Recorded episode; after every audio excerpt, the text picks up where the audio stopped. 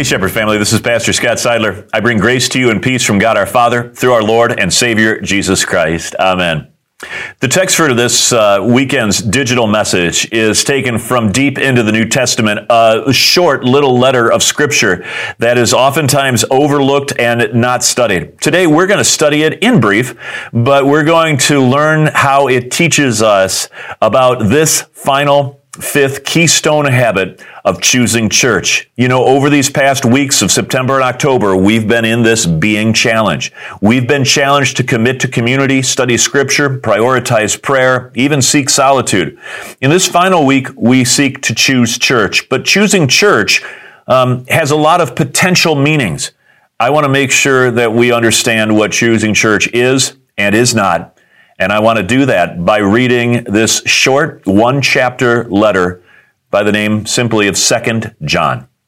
The elder to the chosen lady and her children, whom I love in the truth, and not only I, but also all who know the truth because of the truth which lives in us and will be with us forever. Grace, mercy, and peace from God the Father and from Jesus Christ, the Father's Son it will be with us in truth and love. It has given me great joy to find some of your children walking in the truth, just as the Father commanded us. And now, dear lady, I am not writing you a new command, but one we have had from the beginning. I ask that we love one another. And this is love, that we walk in obedience to his commands as you have heard from the beginning. His command is that you walk in love. Many deceivers who do not acknowledge Jesus Christ as coming in the flesh have gone out into the world. Any such person is the deceiver and the Antichrist.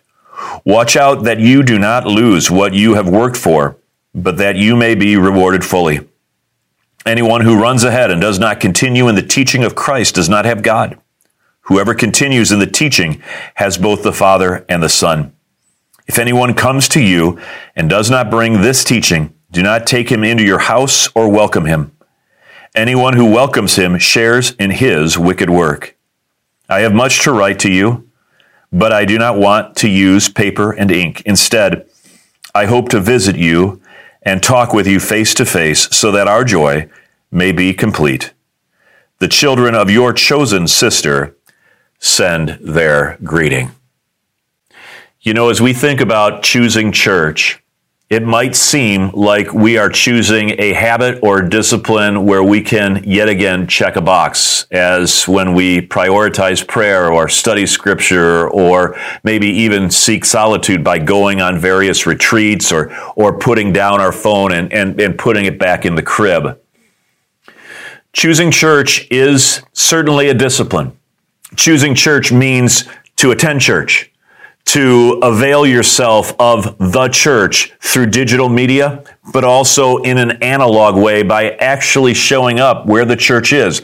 Even though that's hard in these COVID pandemic days, I'm also mindful that these days will come to an end, and when they do, our responsibility is to enjoy digital ministry but to make sure that we're spending time with the church. We can certainly, in other words, check a box when it comes to choosing church.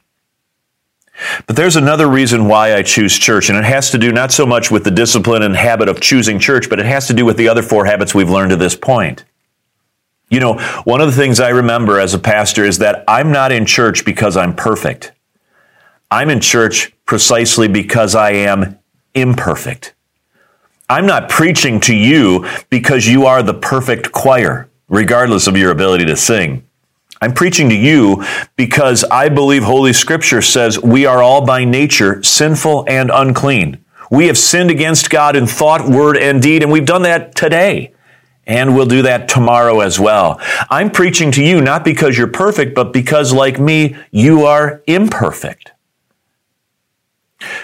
I'm preaching today because I recognize that while Scripture invites me to commit to community, because I'm a human that was made to be in community, while Scripture invites me to study it because it is the Word of God by which I am saved and learn God's will, while scripture invites me to prioritize prayer because that communication with God is all important for my soul's well-being, and while scripture, especially in the life of Jesus, gives me an example of seeking solitude, of taking Sabbath rest, of honoring the third commandment, while scripture gives me examples and encouragement for all of those habits and disciplines, here's the truth.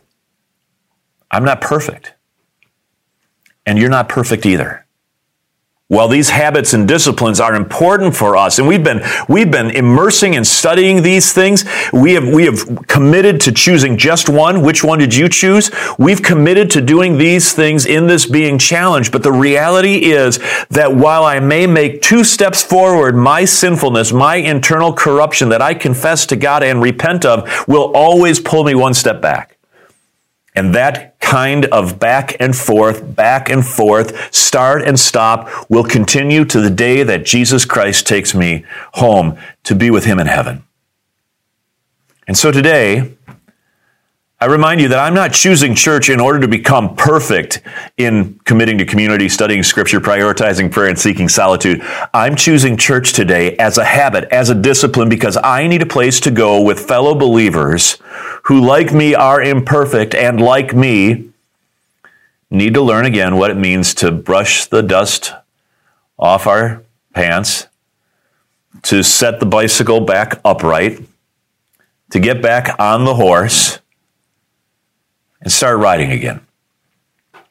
See, the reason I choose church is not just because it's a discipline like all the rest, but because it's a discipline by which all the rest get baptized, get covered in the grace of Jesus. So that when I'm not praying and my conversation with God runs dry, if I'm not reading scripture and I'm forgetting his word for a time, when I'm not committed to community and I'm living in far too much deadly isolation, when I'm not seeking solitude and simply immersing myself in the chaos and cacophony of this world, I need to know that there's a God who says, Scott, let's start over again.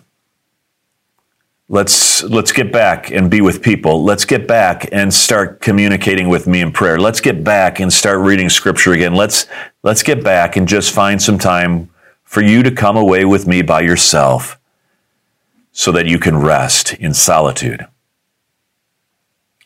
Church is the place where we find grace.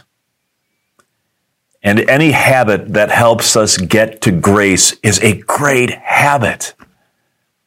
And so that's today why we focus on this habit, this discipline of choosing church.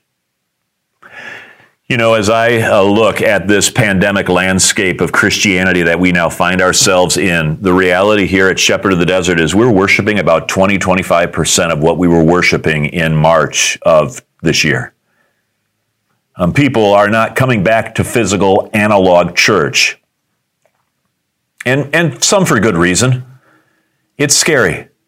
And if you're an older adult or if you have health concerns, then it's a wise choice for you to stay away from church, to let this for this time be your church, to be the place of your spiritual encouragement, certainly. But the reality is, there's a lot of folks that would come to church, could come to church, they're not coming to church. And I'm getting worried as a pastor, quite frankly, for that 75% that is still absent. I am interested as a pastor what will happen when the second dose of vaccine goes into my body. Um, I'm, I'm wondering what Christmas 2021 is going to look like when we reach a point in our culture, so we think, when this pandemic has met herd immunity plus vaccine plus therapeutics, right? All of that happening by that time, God willing. I'm wondering whether or not we're going to be back at six or 700 in worship every weekend or more. I'm wondering whether or not we're going to see the return of those who in March called themselves Christians, said they were choosing church, but now, for whatever reason, are not choosing church. Friends, you're choosing church not just because it's a habit, a social custom, a thing you grew up with, something your mom and dad will ask you about when they call you on the phone to check in this week. You're choosing church because you're choosing grace.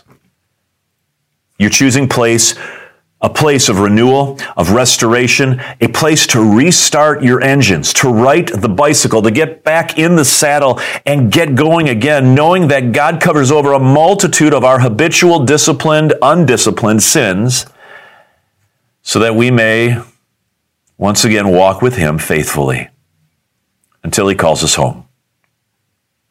So, friends, wherever you're listening, beyond just committing to community, I'm asking you today to choose church.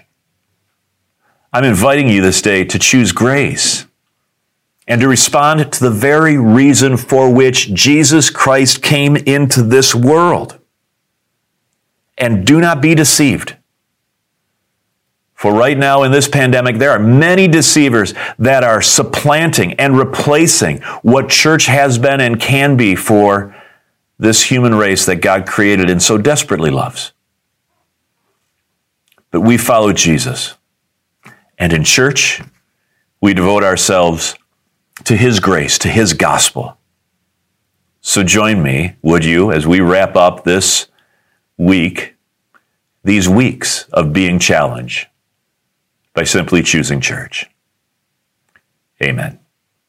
And now, may the peace of God which passes all understanding, guard your hearts and your minds in Christ Jesus, both now and forever. Amen.